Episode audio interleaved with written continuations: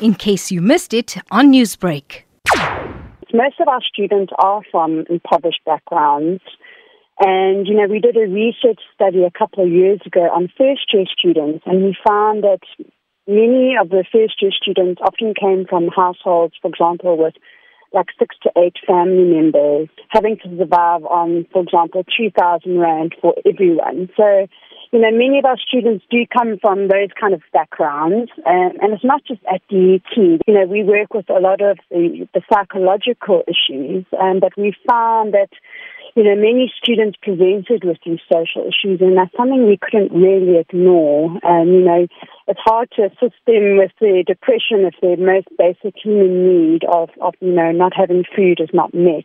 What impact does the basic lack of food have on students who wish to, you know, access a student life? You know, I think the impact, uh, you know, impacts the student on in all areas of their life. And so, you know, obviously academically, you know, if, they if they're not eating, it's going to be hard for them to concentrate on their studies. Um, we might find a high dropout rate and, and failure. And, you know, there's also the psychological impact. So we found depression and anxiety, especially around the uncertainty. You're not, you're not sure when you're going to have your next meal. Yeah, but like I feel not much is known about this mm. particular type of challenge. So how should society understand that this is also a pretty serious problem? Especially with this pandemic, if we think about it, it's, it's the most the food insecurity I noted, you know, came up when the, the COVID pandemic started and, you know, many family members were retrenched from their jobs and, you know, that in turn affect, affects our students at the universities. You know, often students are funded by NSFAS and we found that many students will use part of that, that, that money that they receive, which is not a lot, uh, to help their family members with food or help a sibling with food at another university. So, yeah, it really it affects the whole family system, if I can put it in that way. So, mm. I know mm. there's an initiative now to try, try and address this particular yes, challenge. Yes. What is this initiative?